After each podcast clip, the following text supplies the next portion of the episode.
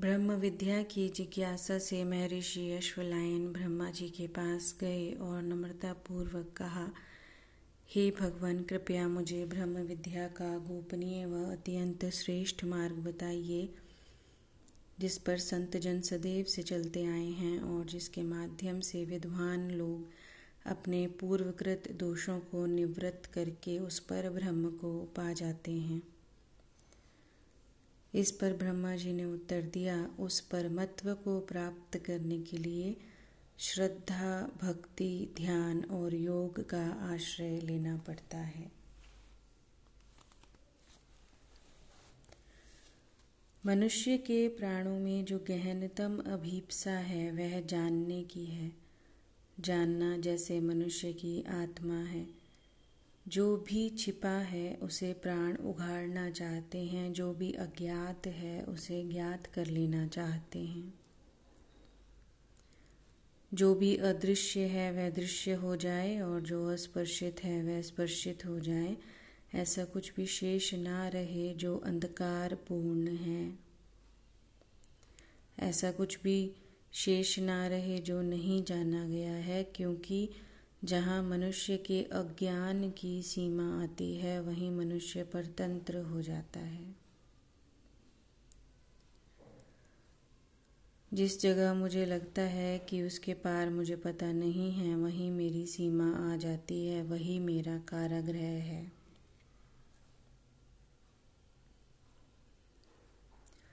अज्ञान सीमा है और इसलिए अज्ञान पीड़ा है। ज्ञान असीम है और इसलिए ज्ञान मुक्ति है।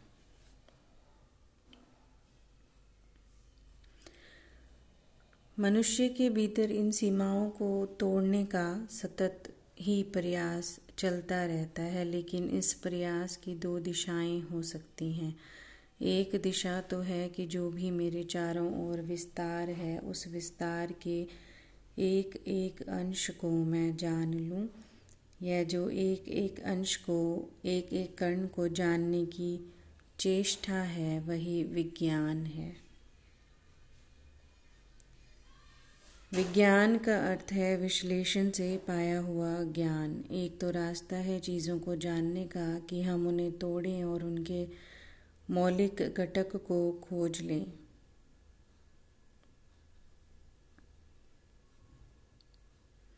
अगर पानी को जानना है तो पानी को तोड़ें और जिनसे पानी निर्मित हुआ है वो जान लें।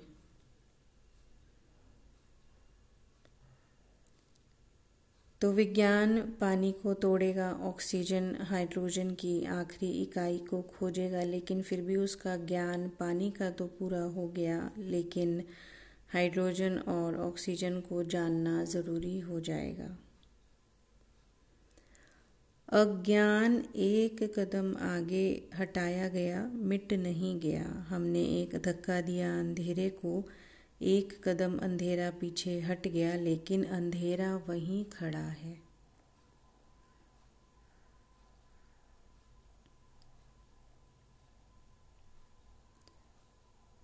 विज्ञान ऑक्सीजन को तोड़ेगा हाइड्रोजन को तोड़ेगा और ऑक्सीजन और हाइड्रोजन के परमाणु जिनसे निर्मित हैं, उनको खोजेगा। इलेक्ट्रॉन्स को खोज लेगा, एक कदम और अज्ञान को धक्का दिया गया। अब हम हाइड्रोजन भी निर्मित कर सकते हैं, लेकिन इलेक्ट्रॉन फिर हमारी अज्ञान की सीमा बन गए।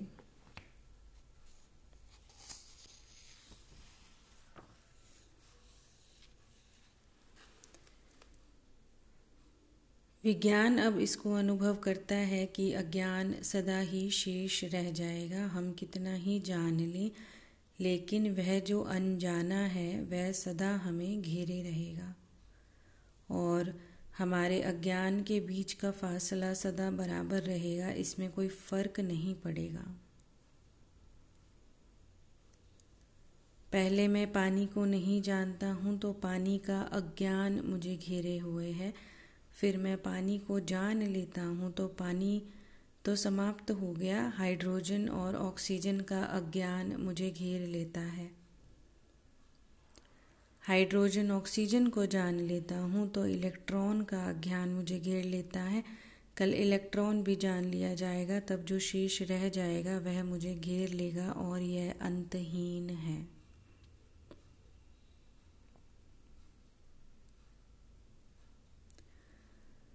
एक तो ज्ञान का यह प्रयास है जगत में तोड़कर जानना, लेकिन टूटकर सदा कुछ शेष रह जाएगा। जब भी हम किसी चीज़ को तोड़ेंगे तो कुछ शेष रह जाएगा। एक और मज़े की बात है, पानी का अज्ञान था तो तोड़ा और दो चीज़ों का अज्ञान हो गया, हाइड्रोजन और ऑक्सीजन का। एक का ज्ञान एक कदम हटता हुआ मालूम पड़ा, लेकिन एक कदम बढ़ भी गया। क्योंकि तब हम एक चीज़ को नहीं जानते थे, अब हम दो चीज़ों को नहीं जानते हैं। विज्ञान ने जितना जाना है, उतना ही हमारा अज्ञान बड़ा भी हो गया है। पुराने वैज्ञानिक पाँच तत्वों की बात करते थे तो पाँच तत्वों का ही अज्ञान था। विज्ञान अब 108 तत्वों की बात करता है तो 108 तत्वों का अज्ञान है।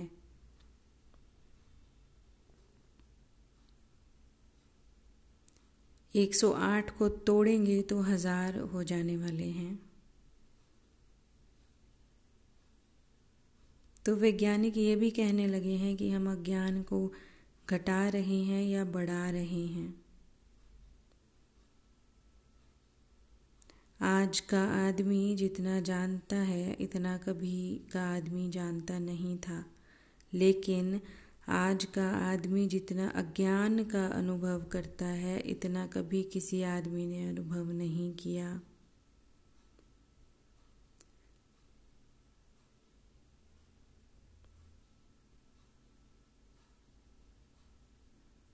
सब भरोसे दो चार साल में टूट जाते हैं।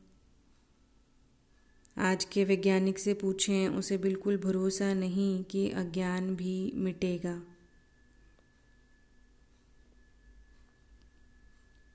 वैज्ञानिक कोई बड़ा ग्रंथ नहीं लिख सकते हैं विज्ञान के संबंध में, क्योंकि जब तक बड़ा ग्रंथ लिखा जाएगा, तब तक विज्ञान की अनेक आधारशिलाएँ बदल जाती हैं।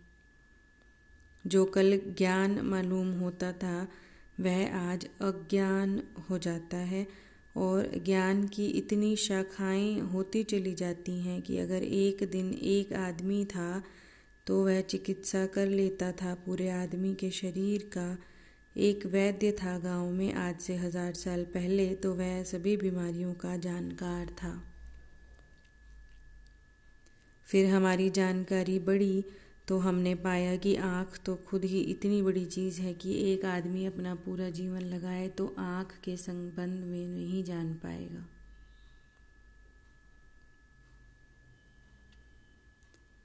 तो एक ही आदमी पूरे शरीर की चिकित्सा कैसे कर सकता है? तो फिर आँख का डॉक्टर हमें अलग कर देना पड़ा। फिर शरीर के एक एक हिस्से के डॉक्टर होते चले गए।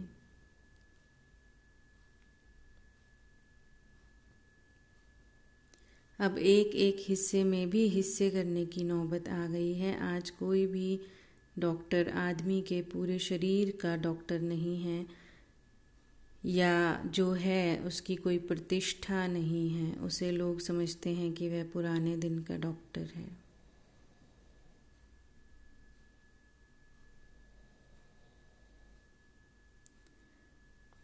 पश्चिम के एक बहुत बड़े विचारक सी पी स्नो ने अभी कुछ समय पहले एक बहुत क्रांतिकारी किताब लिखी थी, जिसमें उन्होंने कहा कि दो संस्कृतियाँ हो गई हैं अब।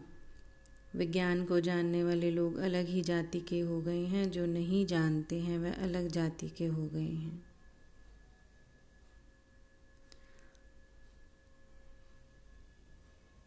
ऑक्सफोर्ड यूनिवर्सिटी 308 विज्ञानों में प्रशिक्षण देती है और वह 308 विज्ञान की जो शाखाएँ हैं, वे भी रोज़ नई शाखाओं में विभाजित होती जाती हैं।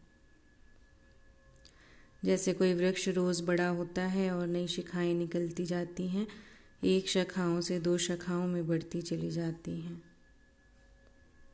और विज्ञान की एक शाखा पर जो आदमी बैठा हुआ है, उसे बाकी विज्ञान के वृक्ष का कोई पता नहीं है।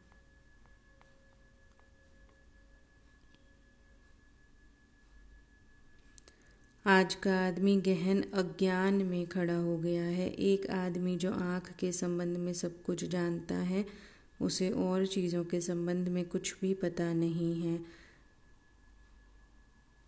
इसका मतलब ये हुआ कि एक दिशा में उसे ज्ञान है, लेकिन बाकी दिशाओं में अज्ञान हो गया है। ज्ञान की एक दिशा थी जो असफल हो गई। एक दूसरे ज्ञान की दिशा है, जिसको ब्रह्म विद्या कहते हैं।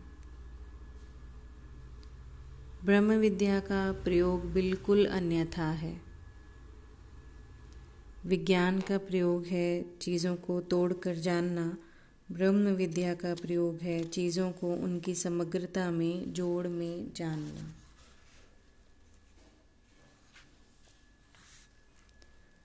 ब्रह्म का अर्थ है इस सारे अस्तित्व का जो जोड़ है समग्र, उसको सीधा ही जानना, बिना तोड़े। उसको अलग अलग खंडों में बांट कर नहीं जानना, उसकी समग्रता में, उसके अंतर संबंधों में, उसकी इकाई में, उसकी एकता में जानना। वृक्ष को मैं अलग से जानने ना जाऊँ, पशुओं को अलग से पहचानने ना जाऊँ, आदमी को अलग से खोजने ना जाऊँ, पत्थर और पहाड़, चाँद और तारे, इनको अलग अलग बांटू नहीं। यह जो सारा अस्तित्व का इकट्ठा जोड़ है, इस जोड़ को ही सीधा जानने की कोशिश में लगूं, उस कोशिश का नाम ब्रह्म विद्या है।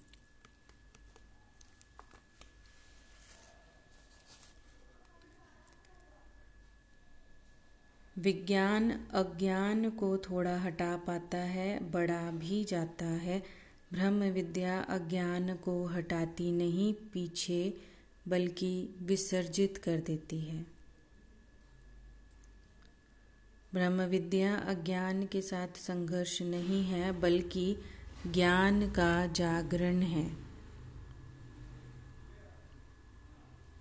ब्रह्म विद्या अज्ञान को धक्के नहीं देती, ज्ञान को जगाती है।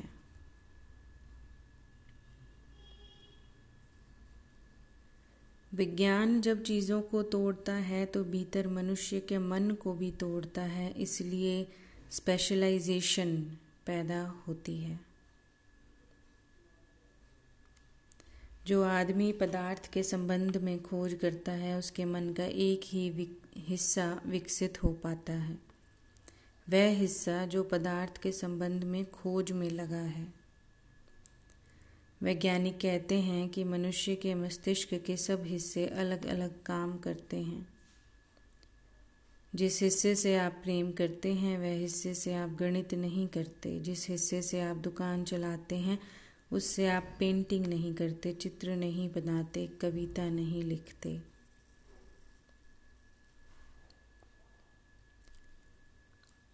मनुष्य का मन कोई सात करोड़ कोशों से निर्मित है और मन के अलग अलग हिस्से अलग अलग काम करते हैं।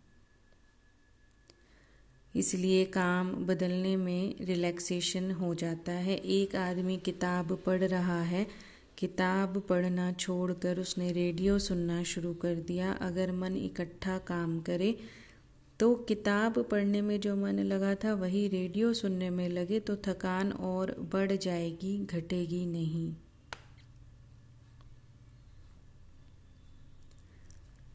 लेकिन मन का एक कोना किताब पढ़ता है, दूसरा कोना रेडियो सुनता है। इसलिए जब आप किताब पढ़ना बंद कर देते हैं, रेडियो खोलते हैं तो आपके मन को विश्राम मिल जाता है। तत्काल मन को विश्राम मिल जाता है। वह हिस्सा शांत हो जाता है जिसको काम करना पड़ रहा था, दूसरा हिस्सा काम में लग जाता है। और आम तौर से ये होता है कि लोग सब काम बंद करके बैठते हैं। जैसे कोई आदमी ध्यान करने बैठता है तो मुश्किल में पड़ जाता है। मुश्किल में इसलिए पड़ जाता है कि उसकी जो निश्चित एनर्जी प्रतिपल काम करती है, वह एक कोने में काम करती है। अगर दूसरे कोने में काम करने लगे तो एक कोना आराम कर लेता है। अगर वह सब कोनों को विश्राम देना चाहे तो वह जो शक्ति उसकी काम करती है, वह भटकती है और विश्राम मुश्किल हो जाता है। इसीलिए ध्यान में लोगों को कठिनाई होती है। लोग ध्यान के लिए बैठते हैं तो कहते हैं, न मालूम कहाँ कहाँ के ख्याल आते हैं। इतने ख्याल तो अगर हम ज़मीन में गड्ढा भी खोदने लगे तो नहीं आएँगे। उसका कुल कारण इतना ही है कि आपने अपनी पूरी शक्ति को विश्राम देने का कभी कोई अभ्यास किया ही नहीं है। एक कोने में काम को हटाकर दूसरे कोने में सदा लगा दिया है, लेकिन शक्ति काम में लगी रहती है। एक कोने से दूसरे दूसरे से तीसरे और मन के हज़ार खंड हैं।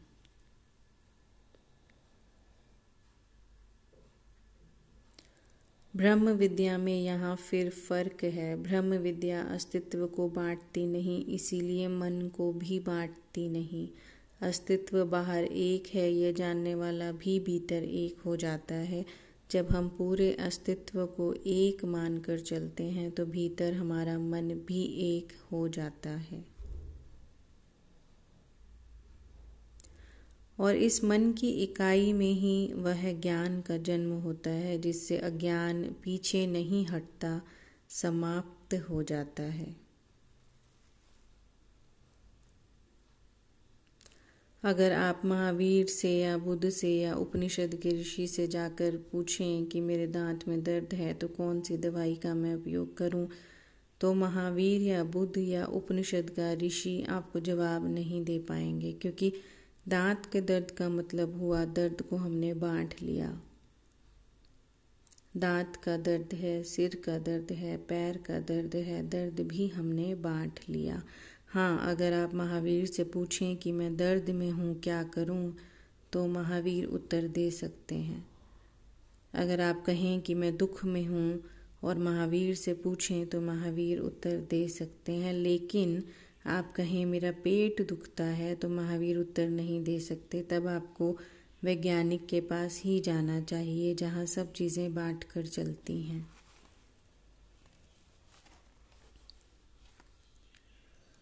महावीर या बुद्ध के पास सब चीज़ें अनबटी हैं, अविभाज्य हैं। आप पूछें कि दुख कैसे मिटे, विशेष दुख की बात न पूछें तो महावीर बता सकेंगे कि दुख ऐसे मिटे।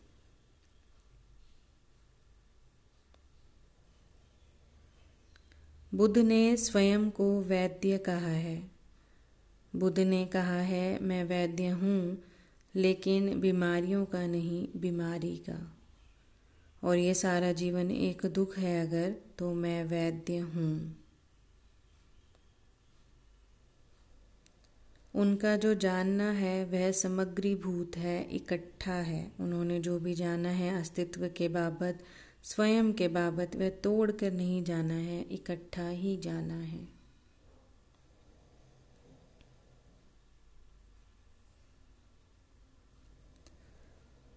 तो ब्रह्म विद्या का अर्थ है, ब्रह्म को, ब्रह्मांड को, अस्तित्व को एक इकाई मानकर जानने का प्रयास। और जब अस्तित्व को कोई इकाई मानकर जानने चलता है तो स्वयं के भीतर भी एकता निर्मित हो जाती है। सारा मन इकट्ठा हो जाता है और यह मन का इकट्ठा होना ही शांति है। ये मन का इकट्ठा हो जाना ही मौन है। ये मन का इकट्ठा हो जाना ही भीतर से समस्त तरंगों और लहरों का समाप्त हो जाना है।